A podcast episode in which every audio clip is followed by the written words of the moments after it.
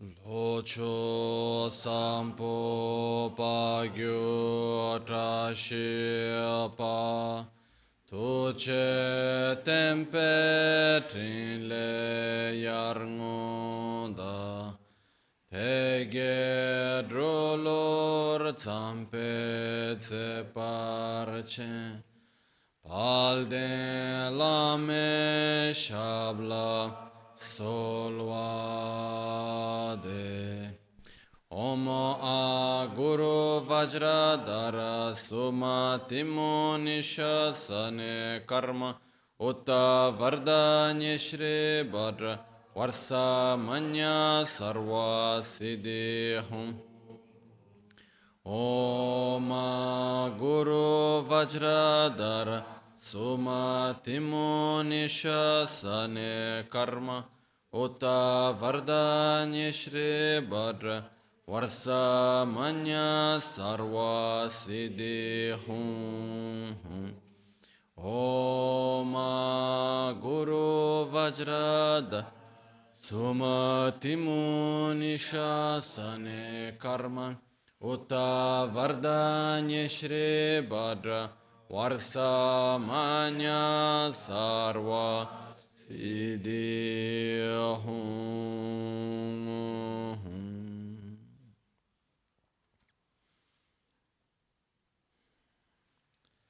Pakyuke kudan dagi lu Pakyuke sundan dagi ngam Pakyuke tudan ten yerme çıktı cingilo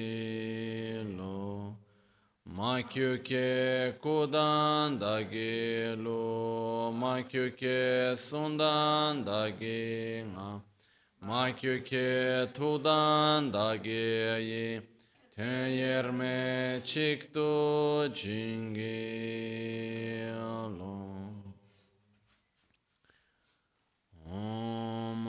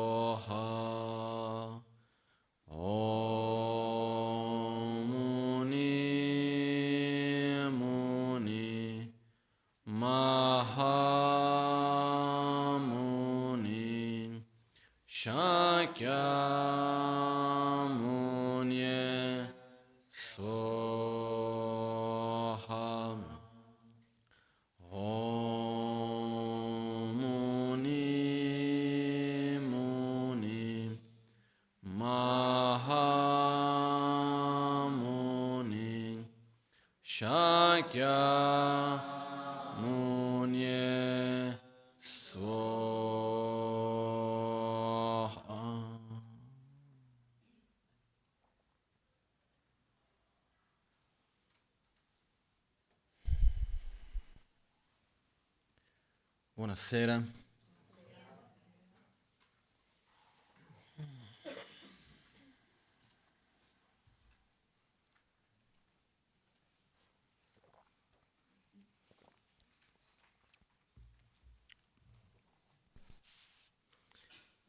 Settimana scorsa, come avevo accennato, non sono potuto essere qui perché sono andato in Olanda, dove ci abbiamo un gruppo lì anche e una volta l'anno vado lì per fare gli insegnamenti. E questa volta è stato un pochettino più lungo perché di solito è un weekend, mentre questa volta avevano due giorni di vacanze in più, quindi abbiamo fatto giovedì, venerdì, sabato e domenica, più il mercoledì sera ho fatto due insegnamenti ad Amsterdam per due gruppi diversi, erano due gruppi di amici, in realtà due amici che sono in contatto con due gruppi, un gruppo più di insegnanti e un altro gruppo di eh, scienziati, psichiatri, verso la parte più della psichiatria e cose così. È stato carino perché nello stesso posto hanno organizzato la stessa sala conferenza, una conferenza, un'ora e mezza di pausa, l'altra conferenza, due gruppi diversi. no? E oggi volevo condividere con voi un pochettino una delle, alcuni punti che ho condiviso in questo incontro ad Amsterdam e con, altre, con qualche altra riflessione.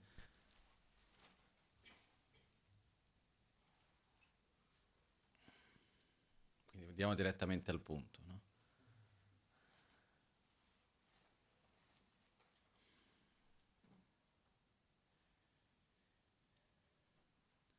Una delle cose fondamentali per tutti noi, credo io, sia quello che viene chiamata la visione della realtà, il modo in cui noi vediamo e ci relazioniamo con la realtà. Okay? E non è un processo unicamente concettuale, ah che cosa io credo che sia reale, cosa io credo che non sia reale, non è quello.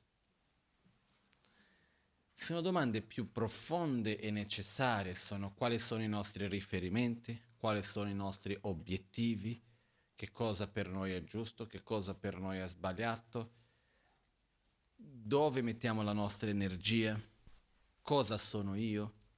Sono tante domande che in realtà sono molto importanti nella nostra vita, che condizionano la nostra vita. No? E quindi io stavo riflettendo sul fatto che, prima di tutto, quello che ci spinge nelle nostre azioni quello che noi facciamo, quello che ci dà la forza più di qualunque altra cosa, è la motivazione, il perché di quello che noi facciamo. Quindi quando andiamo a fare qualcosa, se abbiamo una motivazione forte, possiamo fare le cose più assurde. Riusciamo più assurde, voglio dire, riusciamo a stare senza mangiare, a camminare a lungo, a non dormire, facciamo le cose che di solito a noi ci possono non piacere per niente, però se abbiamo la motivazione di farlo, lo facciamo. Questo è una cosa, ci sono anche storie di persone che si trovavano in una situazione molto difficile fisicamente, anche mi ha fatto ricordare una storia in Tibet, che era un, una, sorta, una sorta di favola che si raccontava di persone che c'è stato una volta in un villaggio, un posto dove c'era la fame, quindi non, non c'aveva cibo abbastanza per tutti, eccetera e davano da mangiare solo un pochettino di cibo. Questo la persona, il padre della famiglia, questo qua che curava un po' tutti. E lui aveva messo, c'era un sacco che era tenuto in alto sul tetto e lui diceva quello è pieno di cibo, pieno di farina d'orzo, pieno di zampa. E, però non lo possiamo prendere adesso perché dobbiamo prendere, sempre trovare una scusa qualunque per la quale non si poteva mangiare quella zampa, quella farina d'orzo che c'era lì. E ogni giorno doveva dare un pochettino, faceva anche un po' la parte del cattivo che non gli dava il cibo che era lì, tenuto lì, eccetera. Però ha tenuto a lungo a fargli credere che in realtà c'era del cibo lì. E in qualche modo tiravano avanti perché credevano che c'era una soluzione. Finché un giorno è successo qualcosa che è caduto una cosa, è caduto il sacco e dentro era pieno di altre cose, non c'era niente cibo. No? E quindi quando hanno perso le speranze, hanno perso il perché di mettere ancora sforzo, perché non c'erano ancora speranze, a questo punto hanno molato e diversi sono morti. Quindi questa è una storia che racconta l'importanza di credere, di avere una motivazione in quello che noi facciamo. Quando noi andiamo a fare qualcosa, se abbiamo il perché, se abbiamo la volontà, se abbiamo la motivazione in quello che noi facciamo, va bene. Abbiamo la forza, abbiamo l'energia, possiamo fare, passare per le cose più difficili fisicamente, in tante situazioni. Quando non abbiamo la vera motivazione per la cosa, diventa un pochettino più difficile. Quando, abbiamo, quando, per, quando perdiamo la motivazione, finiamo a vivere la cosa unicamente per la cosa in se stessa. E alla fine, a quel punto cosa succede? Troviamo tanti problemi, eh, abbiamo tanti conflitti, tante difficoltà che vengono fuori. Perché? Perché stiamo facendo quello unicamente per la cosa in se stessa. Ok? Quindi mi chiedevo, ma da che cosa si basa la motivazione che noi abbiamo? La motivazione più di fondo.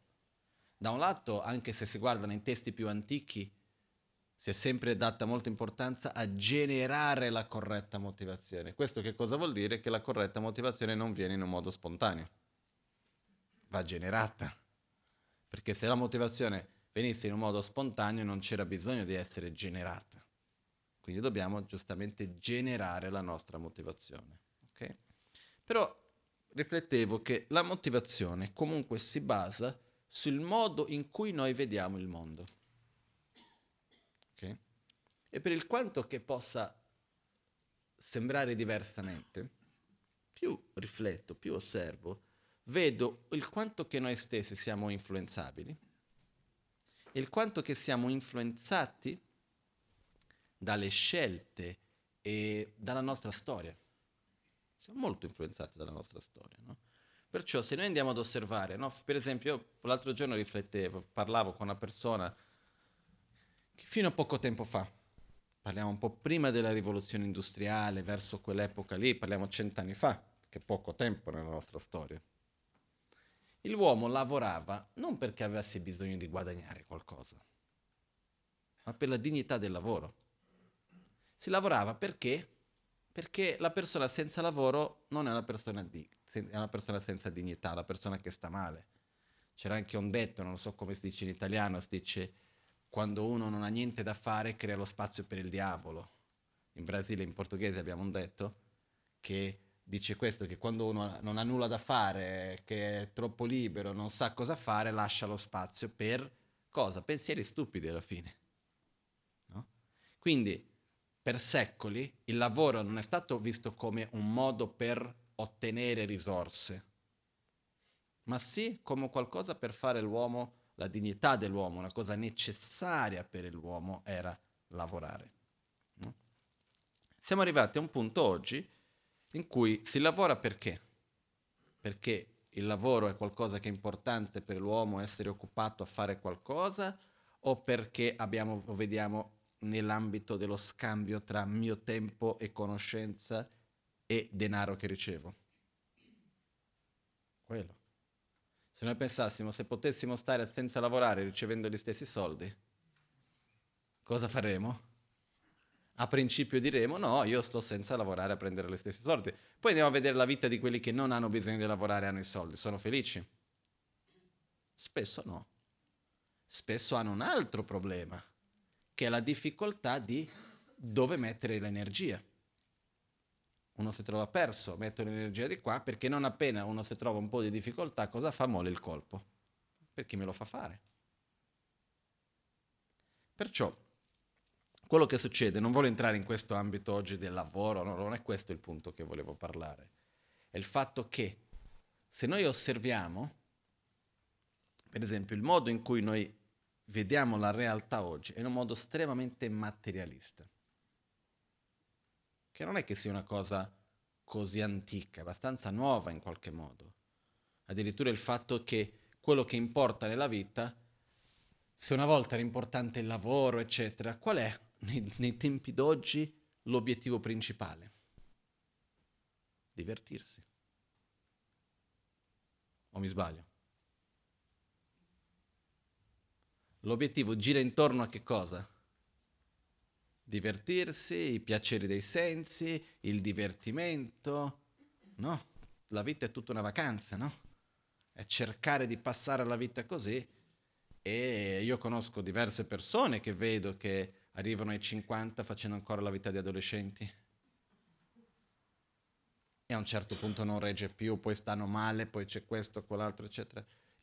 Per carità, dico una cosa già di partenza. Io non ho nessun preconcetto. Eh? Se fai la vita che passi tutto il giorno a giocare a carte piuttosto che qualunque altra cosa e sei contento, sono contento per te. Non ho nessun problema. Il punto che voglio arrivare è che il modo in cui noi vediamo la realtà ha un'enorme influenza sul modo in cui viviamo. Okay? Il modo in cui vediamo la realtà è qualcosa di profondo.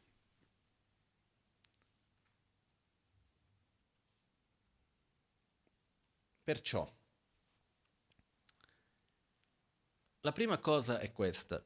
Più riusciamo a vivere la realtà in un modo coerente per ciò che la realtà è, meglio stiamo più riusciamo a viverla in un modo coerente, meno sofferenza avremo.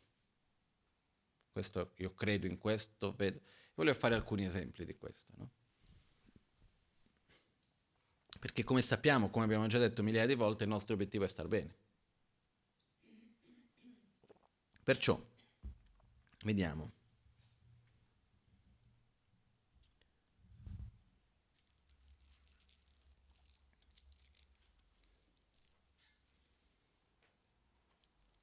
quello che noi vogliamo è star bene, quello che noi vogliamo è vivere in armonia e non avere conflitti e non avere litigi e essere soddisfatti alla fine. No? Questo è quello che tutti noi cerchiamo. Okay?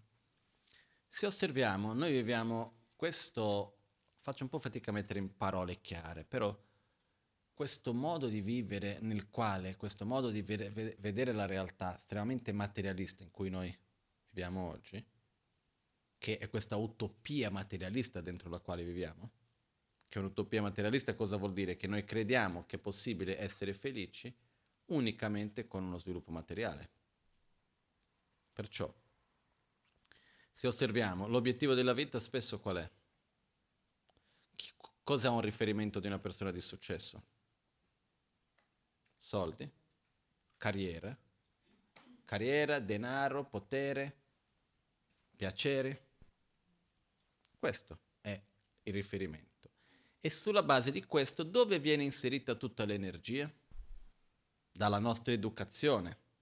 Quando siamo bambini a scuola, che cosa ci hanno educato? E dopo, dalla scuola al dopo di questo c'è eh, le e tutto il resto, qual è l'educazione che noi abbiamo ricevuto? Per che cosa? Informazioni. Abbiamo ricevuto costantemente informazione, informazione, informazione, informazione. Per che cosa? Per poter lavorare. Se l'educazione che abbiamo ricevuto è tutta strutturata in un modo, per farci a poter fare un servizio, per poter fare una professione in qualche modo. Non lo so, io non credo che nella scuola che voi avete fatto, se avevamo mai ricevuto un'educazione che parlava di come conoscere le nostre emozioni e relazionarsi in un modo coerente e positivo con gli altri, o abbiamo fatto neurolinguistica su come comunicare col modo corretto uno con gli altri, magari qualcosina di quello sì, però proprio perché non andato appositamente a studiarcele. O mi sbaglio? Però se noi vediamo nella nostra vita i nostri conflitti, le difficoltà, i problemi, da che cosa sorgono? Dalla mancanza di conoscenza o dalla mancanza di capacità di gestire le nostre emozioni e i rapporti con gli altri? Primo o secondo? Secondo, no? Anche a lavoro. Dove nascono i conflitti? perché uno non sa una cosa, perché la conoscenza non c'è o perché ci sono gli squilibri emozionali e non sappiamo relazionarci con gli altri, siamo immaturi. Perché c'è tanta immaturità, emotiva parlo. Quindi se noi osserviamo, abbiamo creato, viviamo in un mondo in cui mettiamo tanta energia verso la conoscenza, verso la parte del sapere, del fare, però poco, poca energia viene investita nella parte del sentire, del sperimentare, del relazionarsi uno con gli altri. Cosa che invece è estremamente importante, perché se non fosse importante non vedremo che la nostra sofferenza nasce da questo. No? Se noi vediamo veramente i problemi, se noi mettessimo a tavolino tutti i problemi, mettessimo a scrivere tutti i problemi che noi abbiamo, o che abbiamo avuto le difficoltà, conflitti, cose che abbiamo avuto negli ultimi sei mesi, okay? per non dire un periodo troppo lungo. Andiamo a vedere le difficoltà che noi abbiamo, quante di queste difficoltà sono qualcosa obiettivamente materiali, per mancanza di conoscenza o per questo, e quante difficoltà vengono invece per la difficoltà di affrontare l'impermanenza, per non essere capaci di relazionarsi bene con gli altri, per il fatto di essere troppo attaccati a una cosa piuttosto che avere desiderio all'altra, per la paura, per l'invidia, per queste cose qua e per la difficoltà nel rapporto con gli altri. Se mettiamo insieme, molto di più nasce dove? Nella parte emotiva. E dov'è che questo prende forma? Nel rapporto con gli altri. Perché in realtà avere armonia tra due persone vuol dire creare armonia tra i veleni mentali di ognuno. No? Non è così semplice. Abbiamo tre persone, armonia tra i veleni mentali dei tre. 4, 5, 10, 20, 30, avere armonia tra i veleni mentali dei 30, perché oggi uno è geloso, l'altro, l'altro, l'altro è geloso, poi uno ha detto, uno ha capito in un modo, l'altro ha capito in un altro, poi uno un giorno ha paura, l'altro giorno è invidioso, poi c'è di qua, poi c'è di là, mille cose. Perciò non è facile, no? Una volta parlavo con mia madre che è psicologa e parlando con lei ho chiesto, ma secondo te se ti mettessi una percentuale dei problemi che arrivano a te, cos'è che c'è di più? Detto, più del 90% problemi di rapporto. Persone che, ma anche quando lei lavora principalmente con pazienti terminali. Lei diceva, per esempio, anche quando ho davanti a me il paziente terminale, che ha dolore, veramente sta in fin di vita, problemi molto difficili, che questo sono i pazienti principalmente con i quali lei lavora. Detto, i problemi principali non sono quelli, è il figlio con cui non parla. È la difficoltà, sono difficoltà tutti di rapporti umani che ci sono. Allora, alla fine dov'è che si va a lavorare? Nei rapporti umani per aiutare la persona a morire bene. Perché aiutare qualcuno a morire bene non vuol dire mettere più morfina ma essere sereno. Per questo che cosa vuol dire? I rapporti che abbiamo, emotivamente uno deve star bene, no? Quindi, quello che accade è questo. Che cosa è più importante se noi andiamo a osservare? È necessario avere conoscenza, è necessario lavorare, è necessario avere a che fare con le cose pratiche e materiali della vita? Sì. Chiaro che è necessario. Però non basta. Questo è un punto che per me è molto chiaro. Non basta. No? Io l'altro giorno stavo leggendo una cosa che mia madre mi ha mandato riguardo quando andavo a scuola, una cosa mi ha fatto ricordare la prima scuola che sono andato, che era una scuola dove ti insegnavano tantissime cose. Io sono andato lì per, mi sa che dai due e mezzo la materna, il nido tipo, fino agli otto anni, qualcosa del genere. In questa scuola sono uscito dopo questi anni in questa scuola dove cosa ti insegnavano? A rispettare uno l'altro, a stare insieme, tante cose non sapevi leggere, non sapevi scrivere, la matematica, figuriamocela, però tante altre cose hanno trasmesso molto importanti anche, no? Quindi io sono molto contento di aver fatto per quegli anni. Poi per fortuna ho cambiato scuola a un certo punto, se no veramente la matematica, figuriamoci. Però quello che succede è che dobbiamo anche vedere quanta energia vogliamo investire in una parte e nell'altra parte. È necessario che io sappia uh, come scrivere bene, sappia fare calcoli, conosca la legge piuttosto che faccio il mio lavoro fatto bene Chiaramente sì. Per dire, devo avere piedi per terra. Però devo mettere la stessa energia, se non di più, a curare la parte emotiva. Molto importante questo. E qui arriva un altro punto ancora, che è il seguente. Perché faccio quel che faccio? E qua viene una domanda. Qual è l'obiettivo che c'è nella vita?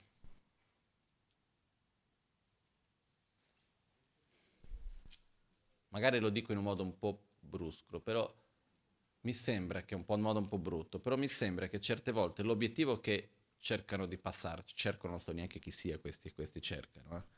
Non è che necessariamente ci deve essere qualcuno, io non sono molto a favore delle teorie di cospirazione, non è quello. Però quello che ci arriva come messaggio in generale nell'interdipendenza dell'insieme, dell'obiettivo della vita qual è? Essere una buona parte che produce nella società. Punto. O mi sbaglio? Io devo consumare, devo produrre e alla fine dei conti la vita va avanti. Però gran parte della nostra vita gira intorno a che cosa? consumare e produrre. O no? Ok. Ma siamo qualcosa di più o no? Io credo di sì. No. Nel buddismo è più importante come fai qualcosa di cosa fai. Io ho già visto più volte la Maganchen far fare delle cose a delle persone che io rimanevo con le mani nei capelli, dicevo, ma non funzionerà. E lui, ma guarda che questa persona non è capace di fare questo lavoro, ma nel modo come sta facendo non andrà bene. Sarà una perdita di tempo, perdita di denaro, la cosa non andrà bene. Rinpoche, ah, sì, sì, sì, sì, sì. Lasciala fare. E poi cosa succedeva? Che il lavoro non veniva fatto bene. Era una perdita di tempo da un certo punto di vista. Da un altro punto di vista, cosa ha fatto? È stato molto importante come la persona l'ha fatto, il percorso interiore che la persona ha avuto tramite quello, non il fatto in se stesso se quel lavoro è venuto in un modo o in un altro. È chiaro questo che c'è? Perciò qual è la, la differenza degli obiettivi? Se il mio obiettivo è aiutare una persona a ricevere una lezione, nel senso di imparare qualcosa di più profondo, se il mio obiettivo è fare in modo che la persona creda di più in se stessa, piuttosto che sviluppi più fiducia o che crei una connessione con il Dharma, piuttosto che la persona abbia più pazienza o faccia qualcosa che quello è il mio obiettivo. Poi, se quel lavoro, se, per dire se devo scrivere un libro il libro andrà riscritto altre tre volte, va bene. Però nella nostra società, nel, nostro, nel modo come noi riceviamo queste cose, non ci stanno proprio. Eh? Okay? Perché? Perché abbiamo due modi di vedere la vita diversi. Due obiettivi diversi. Noi siamo direzionati molto di più verso una cosa lineare, quello che si deve fare è questo, poi si deve finire quell'altro, poi c'è da andare avanti, eccetera, eccetera. Che se funzionasse benissimo, che ben venga. Però quello che vediamo molto chiaramente è che i nostri problemi prevalentemente non sono problemi di conoscenza o materiali, eccetera, eccetera. Anche quando si f- devono fare per dire rapporti di ogni genere, anche di lavoro, eccetera. Dove vengono fuori i conflitti? Guarda, basta guardare la nostra società, Italia, ok? I problemi principali che ci sono in Italia nascono da mancanza di conoscenza o da mancanza di moralità? Ma secondo me più di moralità che di conoscenza, perché quello che succede è che se noi andiamo a vedere, se mettiamo insieme due persone con una buona volontà. Almeno armonia riescono a crearla, le cose si riescono a fare. Poi cosa succede? Quando invece non c'è la buona volontà, perché io penso solo a me stesso, e poi dopo io vengono fuori altri tipi di conflitti. Dal punto di vista, se noi andiamo a vedere, dal punto di vista della conoscenza, ossia si studia, si impara, si può imparare di più, io non vedo che questo sia il nostro problema. Abbiamo messo tanta energia su questo lato, su diversi punti di sicuro c'è ancora da desiderare che si può migliorare, quello sempre, però effettivamente io sento che la difficoltà principale è il perché delle cose. Manca la motivazione. Nel senso che se arriviamo a un momento in cui la vita è fatta per fare denaro, però io ho capito nella mia esperienza che quello non è quello che mi farà felice. Cosa faccio della vita? Mi diverto. Ma a un certo punto, dopo che ormai ho provato una volta, due volte, tre volte, eccetera, eccetera, come il giochino, dopo che ho giocato dieci volte, certo punto non sento più. Dobbiamo cercare qualcosa di diverso. E quello che io credo è che personalmente quello che mi dà la gioia a me, quello che mi dà la spinta di andare avanti, quello che mi dà la, la gioia quando uno si sveglia al mattino, quello che fa venire la voglia di fare. Che poi è così, quando abbiamo la voglia di fare, quando siamo contenti, quando c'è la motivazione del perché quello che stiamo facendo, il resto viene facile. A me quello che mi dà questo è la, il semplice pensiero di poter condividere con altri quello che è a me significativo ma più che il fatto di voler che tutti devono sapere una cosa piuttosto che un'altra, ma il fatto di sentire di poter aiutare e il dare, aprire il cuore agli altri. Una delle cose per me più belle, sinceramente. Quello che a me mi dà la voglia di fare mi dà la voglia di andare avanti. Poi i problemi ci sono, ci saranno mille tipi di problemi, fa parte della vita, poi le cose sono cicliche, così come cominciano finiscono. Poi ci scominciano altri. E poi si va avanti comunque. Però ci sono in mezzo a tutto questo, uno, che cosa sono io? Io non sono un essere unicamente materiale. Io innanzitutto c'è un aspetto emozionale e c'è un aspetto che volendo possiamo chiamarlo spirituale, che trascende questa vita. Quindi prima di tutto il mio obiettivo principale è un obiettivo spirituale, ossia che trascende questa vita. Prima cosa. Seconda cosa, io ho un obiettivo emozionale. La cosa importante è avere il mio equilibrio emotivo, star bene dinanzi alla vita e il mondo che mi circonda, con me stesso, essere in armonia. E poi c'è anche una, una realtà materiale, quindi devo lavorare, fare di qua, di là, eccetera, eccetera. Però questo è il livello di priorità. cambiano le cose. Perciò, dinanzi a questo, io non vado a fare qualcosa che vada bene a livello materiale, ma che va a rovinarmi a livello emozionale. Perché quello ha un livello di priorità più alta. O fare qualcosa che a livello spirituale vada a farmi molto male, ma che a livello materiale mi funzioni. Non lo vado a fare. Perché? Perché ho diversi livelli di priorità. Ok? Questo è un punto che è importante. Però dobbiamo... Una domanda, per esempio, dinanzi a questo è importante. Cosa sono io? Io sono un essere che vive solo in questa vita o sono un essere che trascende da questa vita? Così è che dopo, quando c'è la morte, separo da questo corpo, però c'è una continuità dopo la morte. Non è una domanda ovvia, ok? Però è necessaria. Perché se io sono un essere che vivo solo in questa vita, ok, ho un certo modo di vivere. Se io invece sono un essere che trascendo questa vita, ho altre priorità, ho un modo diverso di vivere la vita. Noi certe volte crediamo di vivere la vita, sì, o, o meglio, posso dire, mi sembra certe volte che crediamo di trascendere questa vita e che ci sia una continuità, poi dopo viviamo la vita come se credessimo solo in questa perché ci facciamo tanti di quei problemi, tante di quelle menate per delle cose che poi dopo non è che sono così importanti. Ossia, è più importante il modo come mi relaziono, è più importante le emozioni che vado a toccare, le emozioni che vado a sviluppare, che una cosa funziona in un modo piuttosto che in un'altra. Questo è come lo credo io. Quindi un, un primo punto che volevo condividere oggi è la motivazione del perché facciamo le cose. Secondo me ci devono essere, sono tre livelli. È una motivazione che trascende questa vita perché siamo esseri spirituali.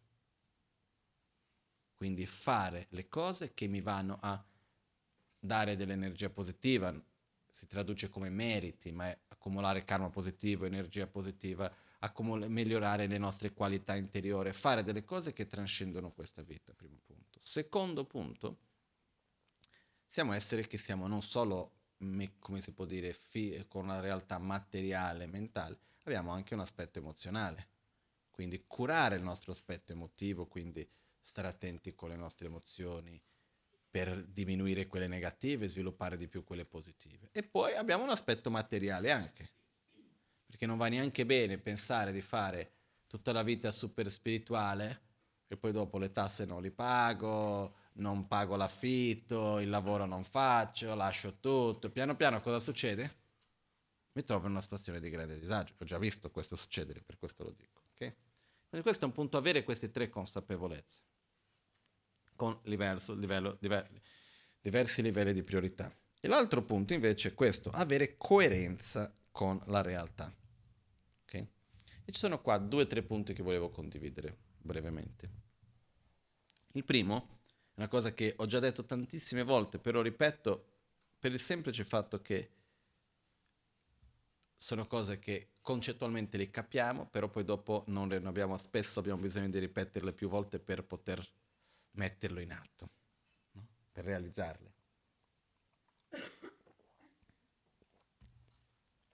Noi abbiamo un modo spontaneo di fare le cose, di viverle, di vivere le situazioni, di vivere il mondo, di agire, e poi abbiamo una nostra percezione del mondo e comprensione concettuale delle cose. spesso le due cose non combaciano. Okay? Per esempio, una piccola comprensione che se messa in pratica aiuta tantissimo è l'impermanenza. Concettualmente le cose cambiano o sono sempre le stesse? Cambiano costantemente. Ok? Perché le cose cambiano? Perché interagiscono. Okay? Io se voglio che qualcosa sia diversa, cosa posso fare? L'unica cosa che posso fare interagire in un modo diverso. Un Buddha, se venisse qui, in questo istante, dinanzi alla stessa situazione in cui ci troviamo noi, che differenza di potere c'è su quello che il Buddha può fare o che io posso fare? Dal punto di vista di quello che si può fare, niente. L'unica cosa che possiamo fare è interagire con la situazione, con la persona. Poi la differenza è che io sono ignorante, il Buddha è saggio. Io ho tutte le mie limitazioni, il Buddha no, però livello, a livello pratico quello che si può fare è lo stesso, è interagire. Perché quello che crea il cambiamento nelle cose è l'interazione. Okay? Succede spesso che ci sono delle situazioni che non ci piacciono, delle persone hanno delle attitudini che a noi non ci vanno bene, sono delle situazioni economiche, delle situazioni fisiche, delle situazioni sociali. Sicuro, però cosa posso fare io dinanzi a qualcosa che secondo me non è nel modo come vorrei che fosse? Interagire. Tutto qui. Non posso fare altro. Quindi io devo scegliere qual è il miglior modo di interagire affinché le cose divengano come io vorrei che fosse. Questo è quello che posso fare. Dal momento in cui ho la consapevolezza e la certezza di questo, ok, cosa posso fare? Posso interagire. Quindi questo mi riporta a due cose. Uno, che posso fare qualcosa. Primo punto. Io posso fare qualcosa. Due, che non posso fare altro che questo. E nessun altro lo può fare.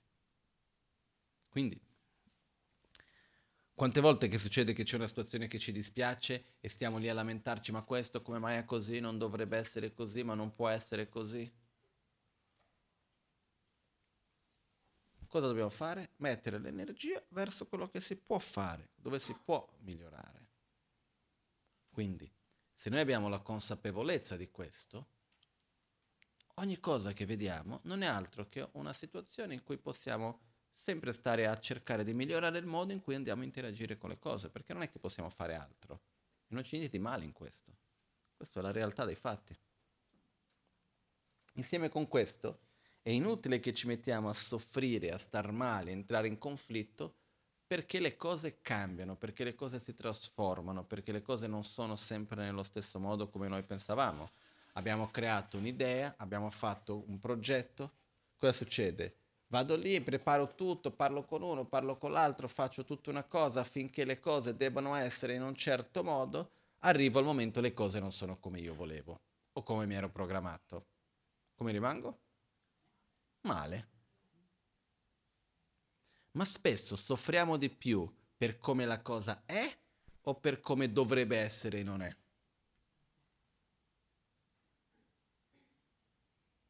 Secondo me soffriamo di più perché la cosa non è come volevamo, più che per quello che è effettivamente. Io ho visto più volte situazioni che uno va lì, sta male, tutto in conflitto, ah perché la cosa non è come doveva essere, poi a un certo punto un attimino si riprende, si fa tutto il giro, riguarda la cosa com'è e dice ah ma è anche meglio dell'altro modo. Però nel frattempo cosa c'è stato? Litigi, sofferenza, conflitto e tutto il resto perché? Perché semplicemente il mondo non è, la realtà non è così come dovrebbe essere, ossia come volevo io. Un po' arrogante come cosa, no? Perciò più che arrogante, ignorante anche, no? Il fatto è, se noi andiamo ad osservare, a, a analizzare, la realtà può essere così come voglio io. Io ho la capacità di prevedere il futuro o di direzionarlo e dire le cose dovranno essere così, così, così, così. No. Nessuno ha questa capacità, nessuno. Io non ho mai conosciuto nessuno. Cosa posso fare? Posso immaginare e sperare. Direziono le mie azioni sperando, guarda, sulla mia esperienza, facendo un po' di qua, facendo un po' così, eccetera, spero che le cose vadano in questo modo. Poi è detto che andranno in quel modo? No. Quando vanno in un modo diverso di quello che ho aspettato, che è la probabilità più alta in assoluto. Ma perché che è la probabilità più alta? Perché siamo sfortunati? Perché nulla va bene per noi? O semplicemente perché il nostro modo di prevedere il futuro non è coerente con le cause e condizioni che ci stanno intorno? È quello. Spesso ci basiamo su risorse inesistenti. Spesso ci aspettiamo cose che magari poi non ci sono. Quindi, una, uno dei grossi errori nella nostra valutazione del futuro è che noi ci aspettiamo che gli altri agiscono così come agiamo noi stessi però ognuno ha una mente diversa, ognuno ha un modo di vedere la realtà in un modo diverso. Perciò, dal momento in cui c'è una, una semplice cosa che è molliamo via l'attaccamento, che la realtà debba essere così come voglio io. La vita è molto più leggera, ma molto più facile. Perché l'importante a quel punto non è che le cose vadano come voglio io, è che io riesca a vivere bene le cose come vanno. È chiara la differenza? L'obiettivo a quel punto non è che le cose vadano come voglio io, ma che io riesca a vivere bene le cose come vanno. Perché fare in modo che le cose vadano come voglio io, non riesco. Nessuno di noi è mai riuscito. Anche quello che ha tantissime tantissimo successo, come ci sembra, se poi andiamo a parlare veramente con la persona, a vedere in fondo, pieno di problemi, pieno di difficoltà. Io veramente c'è questa un po' una storietta, una battuta italiana che dice che si incontrano tutti in piazza, ognuno portando la propria croce e passano la giornata, uno vedendo la croce dell'altro e vedendo, ah magari la tua è più leggera, la tua c'è le rotelle, l'altra no, com'è, di qua, eccetera, eccetera. E a un certo punto cosa succede a fine giornata? Ognuno torna a casa con la propria croce. Perché la conosce, vede com'è. All'inizio sembrava buona quella dell'altro, poi quando va a vedere veramente no, meglio di no. no al di là di questo, questa metafora così, è chiaro che ci sono situazioni più difficili e meno difficili, ci mancherebbe. Però anche quelli che apparentemente spesso sembrano che vanno benissimo perché parlano di realtà materiali, eh? Spesso hanno tante difficoltà, tante. Quindi quello che accade è avere la semplice coerenza di dire ok, quello che importa non è che le cose debbano essere come voglio io, perché io non sono neanche capace di essere certo di quale sarebbe il modo migliore. Quindi l'energia non va messa perché tutto avvenga così come io spero che sia. Perché, diciamoci la verità, quando facciamo le cose abbiamo queste aspettative e mettiamo l'energia nella direzione perché le cose avvengono come vogliamo noi o no? Sì. Poi rimaniamo male perché le cose non avvengono come vogliamo noi. Invece l'energia va messa perché le cose avvengono al meglio ma più che altro nella consapevolezza che io devo vivere al meglio le cose come andranno. E l'obiettivo è un altro, l'obiettivo è star bene dinanzi a ciò che avverrà, che io non ho il controllo, e nel, all'interno del quale andrò a interagire nel miglior modo che posso. E non stare ad aspettare che tutto debba essere così come voglio io. Ok? Perciò, se noi osserviamo da un punto di vista analitico, che cosa è più coerente? Vivere essendo consapevole che le cose non sappiamo come le cose andranno e quindi dobbiamo sapere adattarci bene a ogni cosa che avviene? O vivere sperando che le cose di trovare la, la come si può dire, la ricetta magica o l'equazione preci magica affinché tutto sia come voglio io? È un'illusione. Però quante volte abbiamo già sbattuto la faccia perché volevamo che le cose fossero in un modo poi non erano. Cosa continuiamo a fare? Lo stesso. Perciò capire non funziona, l'ho già visto, ho provato una volta, ho provato due volte, ho provato tre volte, ho provato cento volte, ho provato mille volte, ho provato un milione di volte. Vogliamo capire che non funziona? Ok, quindi cosa faccio? È inutile che continuo a cercare di fare in modo che la realtà sia così come voglio io. Dove dobbiamo mettere l'energia? Nell'interagire al meglio possibile. Fare sempre il nostro meglio. Che cosa vuol dire fare il nostro meglio? Essere sinceri in quello che facciamo, mettere il meglio della nostra energia con la nostra conoscenza. Poi, man mano che le cose avvengono in un modo o in un altro, le affrontiamo nel modo più armonioso e gioioso e possibile che abbiamo. Perché veramente io credo che esiste più sofferenza perché le cose non sono come uno le vo- voleva che fossi che per, per come le cose sono effettivamente. O no?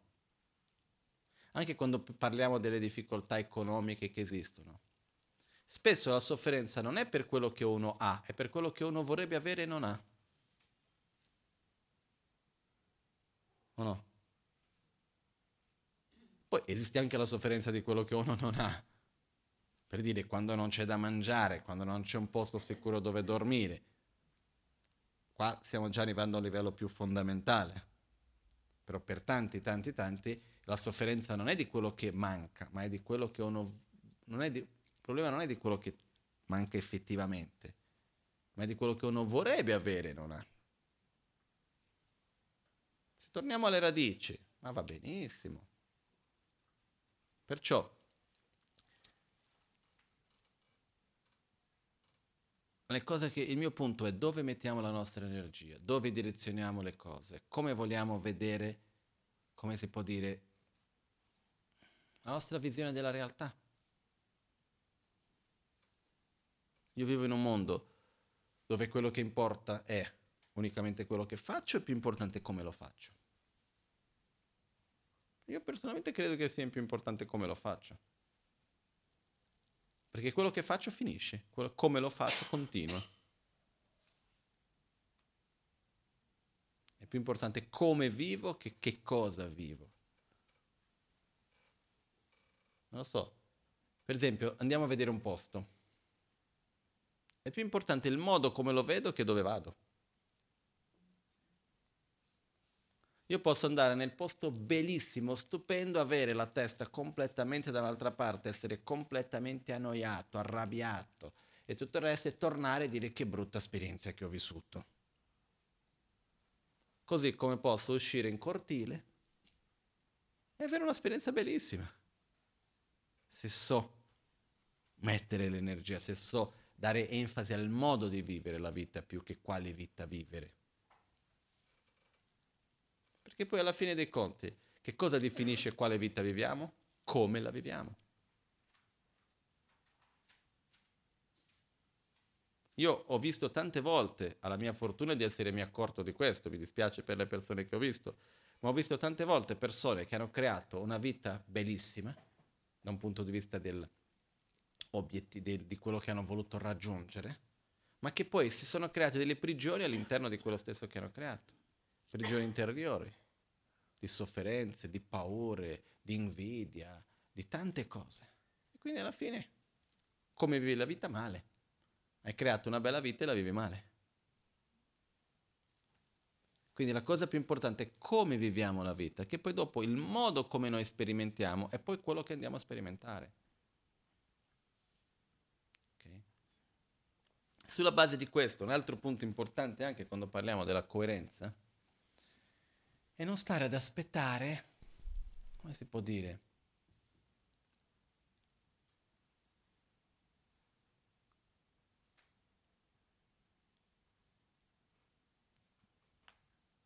abbiamo la tendenza di vedere l'altro e aspettare che l'altro sia come sono io ci troviamo in cinque davanti alla stessa situazione, cosa ci aspettiamo uno dell'altro? Che faccia come facciamo noi stessi, no? Che lo veda come vediamo noi stessi, che reagisca come reagiamo noi stessi. fino a un certo punto aspettiamo così. E quando l'altro è diverso di noi, è sbagliato. Questa è la tendenza in generale, ah, poi ci sono eccezioni per carità, però in generale abbiamo spesso questa tendenza. Poi se, parla- se ci fermiamo un secondo per riflettere, questo è possibile o non è possibile? Che l'altro sia come sono io? Mm, difficile. Che pensi nello stesso modo? Difficile. Poi troviamo persone che, affi- che hanno più affinità su una cose, altre più affinità su altre, e questo va bene. Però è inutile che stiamo lì ad aspettare e soffrire perché l'altro non è come secondo noi sarebbe meglio che fosse. Perché se dobbiamo veramente pensare così, a quel punto stiamo a soffrire tutto il giorno. Perché cominciamo veramente a aprire gli occhi intorno a noi e vedere tutto quello che c'è nel mondo e di brutto ce n'è tanto. Almeno per me, se io comincio a guardare intorno a me, vedere le cose che secondo me dovrebbero essere diverse, gli atteggiamenti delle persone che secondo me non vanno bene, eccetera, eccetera, che io non li terrei e che secondo me fanno del male, senza dover andare molto lontano, è pieno. E cosa devo fare? Devo stare male io? Quello che devo fare invece è interagire nel miglior modo per cercare di portare il bene. Quello. E per prima cosa devo essere coerente con me stesso, star bene con me stesso. Questa è la prima cosa che devo fare. Quindi, tornando al primo punto della nostra motivazione, del perché facciamo le cose, se noi cambiamo un pochettino la motivazione e la motivazione più di che cosa faccio, come lo faccio, che cosa porto a casa. Cosa, quello che porto a casa non sono i numeri, ma sono le emozioni, sono i sentimenti. È chiaro questo? Perciò che alla fine ho fatto una cosa bella, tutto ok, è andata bene, ma se io l'ho vissuta male, o se non ho dato importanza, non ho dato valore, Invece se c'è andata una cosa che sì, guarda, sì, è andato a vendere quella cosa, non è che sia andata benissimo, eccetera, però alla fine dei conti cosa è successo? Cosa ho imparato? Come l'ho vissuta? Ho cresciuto? È stata una cosa positiva in questo senso? Ottimo. Quindi dare le priorità in questo modo. E quando impariamo a dare le priorità a questo, una delle cose che andiamo ad arrivare è che, per esempio, non, era, non esiste ragione nel mondo per arrabbiarsi, per star male. Perché? È come Shantideva nel Bodhisattva Charavatara che chiedi, se tu metti che cosa è più prezioso e importante per te?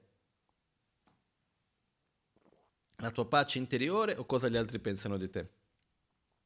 Cosa è più valioso? Cosa è più prezioso?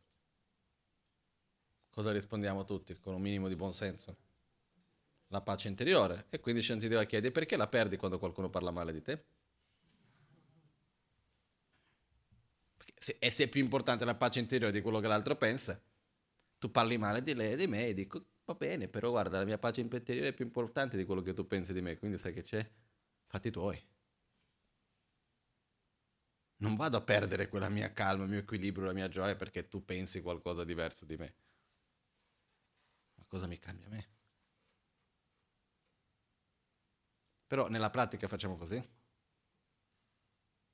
Quindi cosa ha bisogno? Di insegnarci, di ripetere. E così piano piano riportiamo questo alla nostra mente, piano piano facciamo i cambiamenti. Un'altra cosa che è importante nella coerenza è ricordarci che i cambiamenti avvengono in un modo graduale e non in un modo immediato.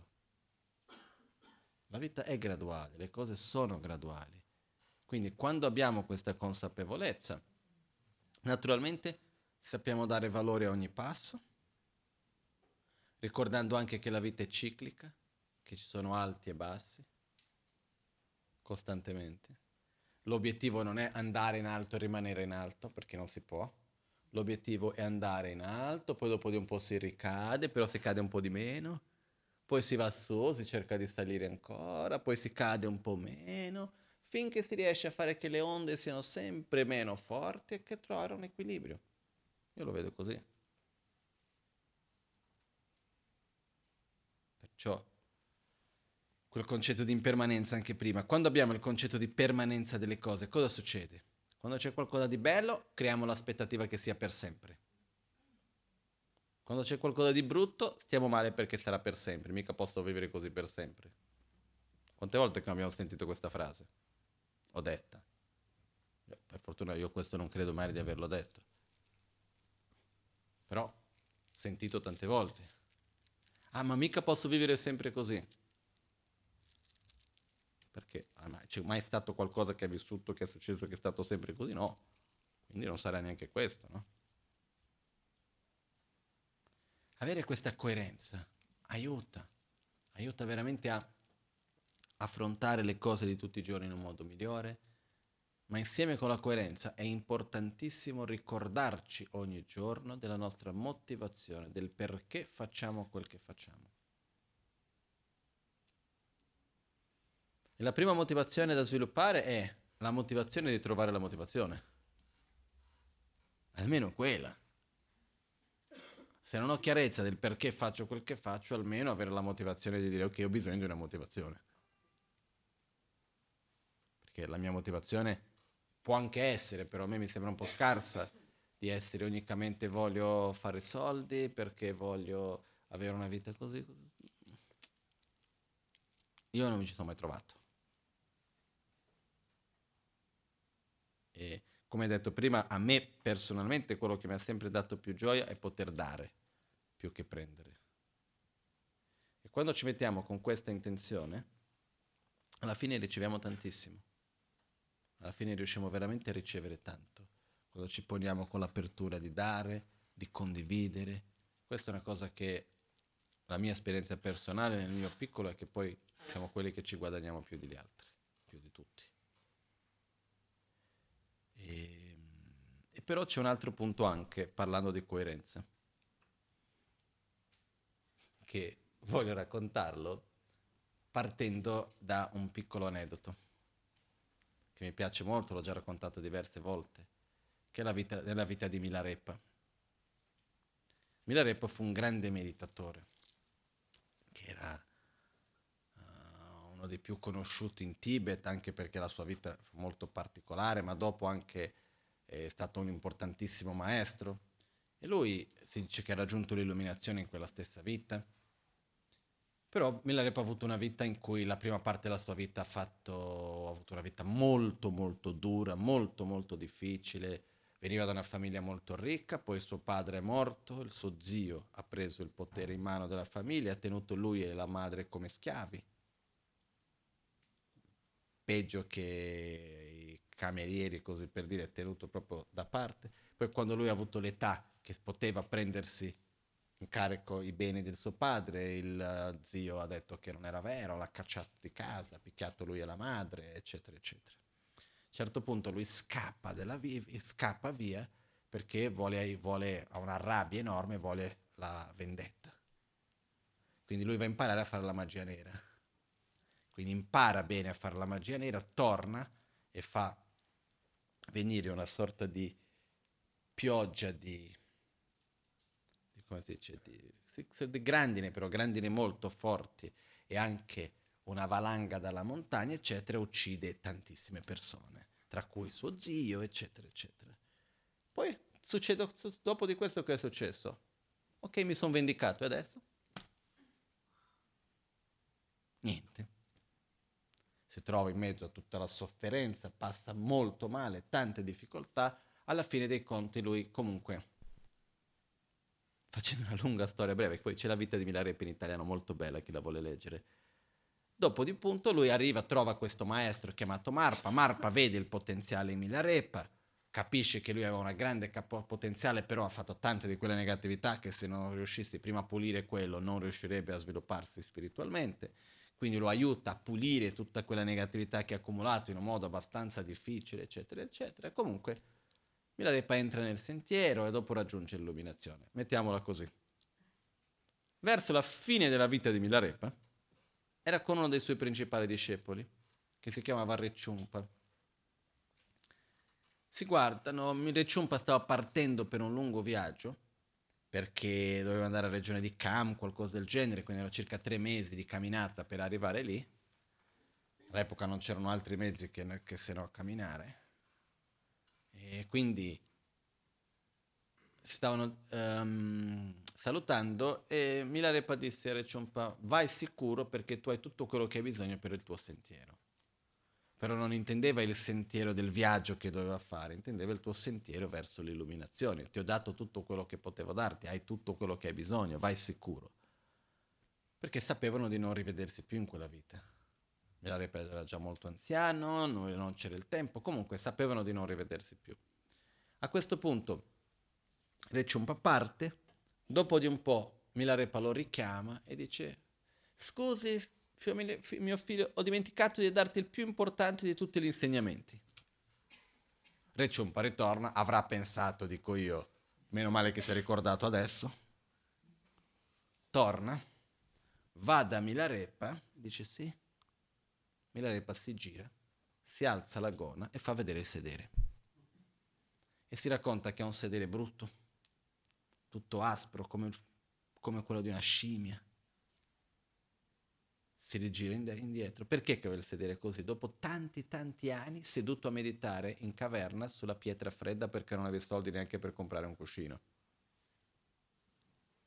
Non aveva soldi per mangiare, quindi Milarepa dopo c'aveva la pelle verde, po' sul verde perché mangiava l'ortica solo, per anni e anni e anni ha mangiato solo ortica.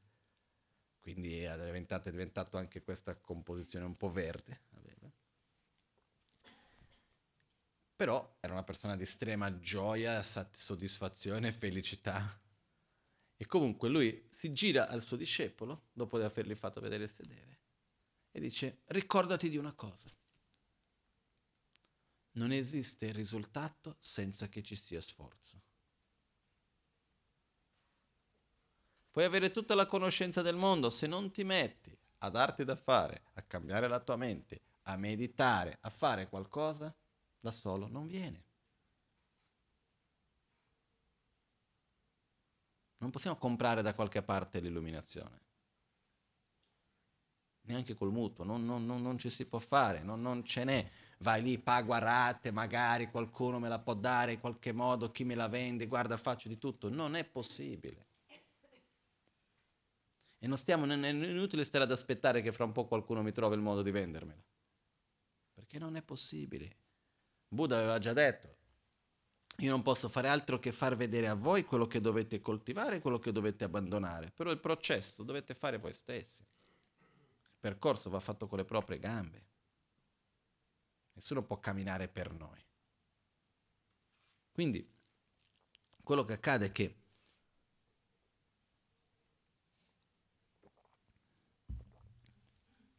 dal momento in cui vogliamo delle trasformazioni, vogliamo dei cambi, cambiamenti interiori nostri, dobbiamo mettere sforzo per questi. Che cambiamenti non è solamente eliminare le nostre, uh, come si può dire, i nostri veleni mentali, le emozioni e questo e quell'altro, non è solo questo. Io mi ricordo, una volta parlavo con mia madre riguardo la differenza, lei mi ha chiesto, ma qual è secondo te la differenza che c'è nella psicologia normale, è un po' la, la, il ruolo di un psicologo. Diceva, qual è la differenza tra il ruolo di un, di un psicologo e il ruolo di un lama? Detto, spesso il psico- lama ha un po' il ruolo del psicologo, però la differenza principale qual è secondo me? Che il psicologo avrebbe il ruolo di aiutare la persona a trovare un, un, un livello equilibrato emotivo, un livello emozionale di equilibrio, trovare un equilibrio emozionale. Il ruolo nel sentiero spirituale, quindi dell'ama, è quello di parte da, in realtà, aiuta, che c'è anche, si può anche aiutare ad arrivare all'equilibrio emozionale, però quello è il punto di partenza, non è un punto di arrivo. Una volta che io ho un equilibrio emozionale, quindi non mi faccio più mille menate, non è che un giorno sono felice, l'altro giorno sono triste, non è che sono così, a quel punto che ho un equilibrio emozionale, cosa devo fare? sviluppare amore verso tutti, sviluppare la saggezza, la generosità, la moralità, c'ho lo sforzo entusiastico, ho tante cose da sviluppare, qualità da crescere. E alla fine quali sono gli obiettivi? Cosa fai della vita? Ah, io no, io sviluppo generosità, coltivo la generosità, lo sforzo, la pazienza, la moralità, la concentrazione, la saggezza, l'amore verso me stesso, l'amore verso gli altri, una corretta visione della realtà. Questo è quello che faccio dalla vita. E Con che cosa lavori? Ah, per lavorare, lavoro in fabbrica, faccio questo, faccio quell'altro, che ne so io, sono mille possibilità di cose. Però il lavoro che faccio non è altro che un mezzo per poter sostenermi economicamente, però ho altri obiettivi nella vita, non è che vivo per quello. E quindi è importante però ricordarci di questo quotidianamente, ricordarci della motivazione in quello che noi facciamo e metterlo come priorità. Per me la cosa più importante nella vita è che cosa? Essere una persona più paziente, sviluppare più gioia, sviluppare più soddisfazione, più amore verso me stesso, più amore verso gli altri, avere una visione della realtà sempre più corretta, quindi coerente. E per questo serve sforzo, dobbiamo mettere l'energia in questa direzione, caso contrario non avverrà. Non sto dicendo che non si mette, eh? sono contentissimo di tanto quello che vedo, un grande sforzo da parte di tante persone, però è un punto che quando abbiamo la coerenza con questo sappiamo che dove metto la mia energia, metto qui. Qual è la difficoltà che io vedo? Che quando ci mettiamo veramente a dare queste priorità in questo modo, mettiamo a mettere l'energia nello sviluppo delle nostre qualità interiori più che nella realizzazione delle cose esterne, anche se si vanno fatte comunque. Quando cambiamo le priorità in quindi non è più importante quello che faccio, ma come lo faccio. Quando andiamo a fare quello che importa per me non è che il mondo sia come voglio io, ma la cosa più importante è come vivo il mondo. Quindi l'importante non è che le cose avvengono come voglio io, ma come io vado a vivere le cose nel modo come avvengono. Quando cominciamo a cambiare queste cose, ci troviamo contro la corrente, contro, contro corrente. In qualche modo un po' ci troviamo il mondo contro. Perché quando guardiamo intorno, cosa vediamo di più? Quando accendiamo la televisione, apriamo un giornale, parliamo con le persone, ci guardiamo intorno, dov'è che si investe l'energia? Ma anche da un punto di vista molto neanche così profondo, nei giorni d'oggi, paragonato a qualche secolo fa, quanta energia si investe nell'arte? E quando si investe energia nell'arte è sempre con il, l'intuito di quanto mi fa guadagnare. C'è sempre il collegamento con il denaro. Questa è una cosa che è veramente brutta, che il mezzo di paragone che noi abbiamo oggi per qualunque cosa è il denaro. Il mezzo di paragone se una persona ha il successo non è quanto guadagna. Il mezzo di paragone se una cosa è buona o non è buona è il quanto vale quella cosa economicamente. No? C'è anche un maestro non buddista che ha stabilito un'iniziazione privata di un milione di dollari. E c'è la lista eh, d'attesa. Poi fa tanti lavori umanitari, aiuta tanta gente, eccetera, eccetera, ma secondo me è venuto in Occidente, indiano, ha capito che si dà valore a quello che costa, il valore va dato dai, dai soldi, quindi ha detto, ok, volete una cosa importante, preziosa, se noi non diamo valore alle cose spirituali, poi non mettiamo energia, vi faccio dar valore c'è qua l'iniziazione, costa un milione, poi dopo che il primo è andato pagato un milione, esce la coda. Ah, perché se quello lì ha fatto vuol dire che è buono e quindi lo faccio anch'io. No? Quindi quello che accade è questo modo nostro di valorizzare e giudicare le cose dal valore economico che quella cosa ha. Se noi vediamo, ha rovinato tanto il nostro sistema di salute. Se si va a vedere in ospedale, qual è, qual è, qual è la, il bilancio che va fatto a fine anno? Quante persone sono riuscite a guarire? O se ci sta dentro noi dal punto di vista economico? Mi chiedo io.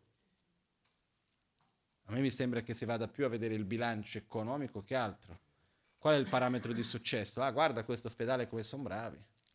Riescono a stare dentro i conti, eccetera, eccetera. La scuola? L'educazione è la stessa cosa. Spesso oggi qualunque cosa si va a giudicare il valore di quella cosa sulla base di che? Del valore economico che quella cosa porta insieme. Cerchiamo di non fare lo stesso nella nostra vita, di non darci un valore a noi stessi nello stesso modo. Di dare il valore alle cose nella quale il denaro non è altro che un mezzo. Poi la cosa che mi fa più ridere ridere per modo di dire, è che allo stesso modo in cui si fa tutto per soldi, il soldo è dappertutto, è un enorme tabù. Si fa fatica a parlare. Quando c'è qualcosa di soldi a che vedere tra amici è un problema. Addirittura certe volte vedo si va a mangiare insieme, chi paga, come paga, come si divide, ma tu hai mangiato. Certe volte anche lì può esserci difficoltà. Perciò allo stesso momento, in modo che tempo che è una cosa che dappertutto si parla, la cosa più presente, tutto si giudica da quello, ci sia difficoltà di relazionarsi spesso. No? Soldi, soldi non è altro che energie e va direzionata nel modo giusto. Però la cosa che è importante e di il punto che voglio solo arrivare è quello di osservare nella nostra vita i valori che noi diamo alle cose. Che cosa vogliamo veramente? Perché poi se si va a vedere anche dal punto di vista economico quello che, si, quello che succede alla fine è che si crea una vita dove c'è sempre più ricchezza ma sempre più necessità e bisogni. Quindi guadagno di più per comprare di più e quindi alla fine godermi di meno la vita in qualche modo anche spesso. Perciò sono delle riflessioni che però dobbiamo prenderle e osservarle nella nostra vita. Non giudicare le cose, le persone, le situazioni per il prezzo che hanno, per il valore economico che hanno, ma sì per l'interazione positiva o negativa che possono avere. Quindi cercare di vedere che il mezzo di scambio è necessario, però non può essere la moneta per qualunque cosa, no? Non può essere la, il punto di riferimento per qualunque cosa, volevo dire. Questo è anche un altro aspetto che ritengo importante in mezzo a tutto questo. Tutto questo per dire cosa? La visione che abbiamo della realtà. Come vedo il mondo? Tutto questo influenza il nostro modo di vivere il mondo. Vivi in un mondo dove la parte più importante è la parte economica, dove la parte più importante è la parte spirituale, dove la parte più importante è la parte emotiva. Che cosa è importante per me in questo mondo? Che cosa sono io? Perché se io sono un essere prima di tutto spirituale, secondo un essere emotivo, emozionale, terzo un essere materiale, se volessimo chiamare così, queste sono le priorità. Però noi di solito viviamo la vita essendo io sono un essere materiale, ogni tanto ho delle emozioni e chissà se dopo se posso trascendere dopo la morte. Prima di tutto, i soldi, la casa, le cose materiali devono essere belle e solide e se per queste cose devo litigare, arrabbiarmi un po', creare un po' di rancore, paura, ma chi se ne frega, tanto ho queste cose. Poi, la parte emozionale, la parte spirituale ogni tanto, con un po' di paura della morte, chissà che cosa ci sarà dopo, magari vado a fare qualcosa. Esagero un pochettino, però è un po' così spesso, no? Quindi quando andiamo a vedere la realtà in modo io cosa sono, quando ho la consapevolezza profonda di essere un essere trascendente, cambiano le cose. Un po' questo mi fa ricordare quando nell'antica Grecia, adesso non mi ricordo bene dove era, adesso una cosa che ho letto tanti tanti anni fa quando studiavo le cose di a scuola, quindi figuriamoci. Raccontavano di questa società nella quale loro credevano nella reincarnazione, credevano che si poteva reincarnare come esseri umani solamente, però in qualunque parte della società, potevi reincarnarti ricco, povero, da qualunque parte della società. E quando facevano la Costituzione, cambi della Costituzione, ossia avevano la loro legge fondamentale che poi dopo faceva funzionare tutto il loro sistema, c'era una regola molto importante e fondamentale per loro, che coloro che facevano e decidevano sulle leggi costituzionali, finitala di fare la legge, dovevano morire. Perché? Perché loro dovevano dare la certezza di fare la legge con equanimità per tutte le classi sociali. Perché una volta morti potevano rinascere in qualunque classe sociale. Quindi avendo la certezza di una continuità, la morte non è che sia neanche così vista con un modo così pesante com'era. Era più importante fare una cosa che fosse coerente e dare la certezza che la loro azione era per il bene comune di tutti. Quindi avevano questa regola molto semplice, un po' forte, effettivamente, però che assicurava che uno, avendo la certezza di dover reincarnare, non sapendo dove, cosa vada a fare? Vada a fare una legge che vada bene, un po per, che vada bene per tutte le possibilità di rinascita che ho. Il fatto è che quando abbiamo la consapevolezza di una continuità, il modo di vivere è diverso, questo era un esempio qualunque, ma per dire che se noi vediamo il mondo e vediamo la vita in un modo che trascende questa vita, ma che c'è continuità, che c'è che è un modo ciclico, che si vive, si muore, si rinasce, si vive, si muore, si rinasce. Le importanze sono altre, le priorità sono altre, i tempi sono altri, il tempo è un'altra cosa totalmente relativo. Però il modo come noi vediamo, percepiamo la realtà, cambia completamente il nostro modo di vivere la vita.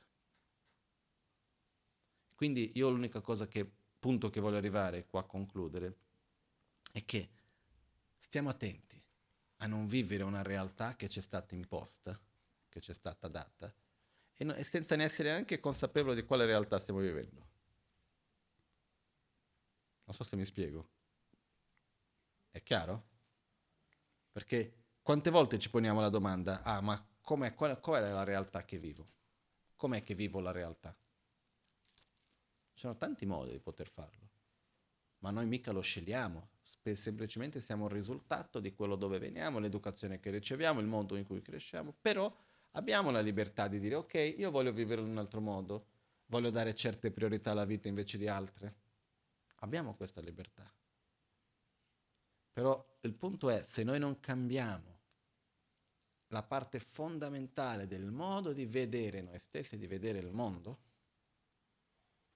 gli obiettivi della vita, tutto questo fa parte di questo modo di vedere noi stessi, di vedere il mondo, sarà molto difficile cambiare il resto. Okay? Quindi è un processo non immediato, che ci vuole tempo, ma di cui sono molto fiducioso anche. Perché in realtà bastano piccoli cambiamenti che vediamo grosse grosse differenze. Ok? Adesso ci concentriamo per fare la pratica dell'autoguarigione.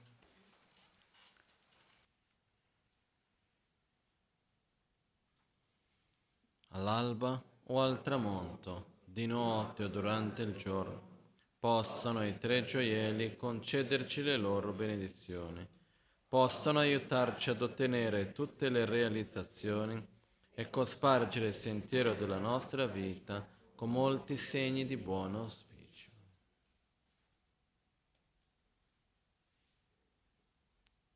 Rashid Le. Volevo ringraziare tutti.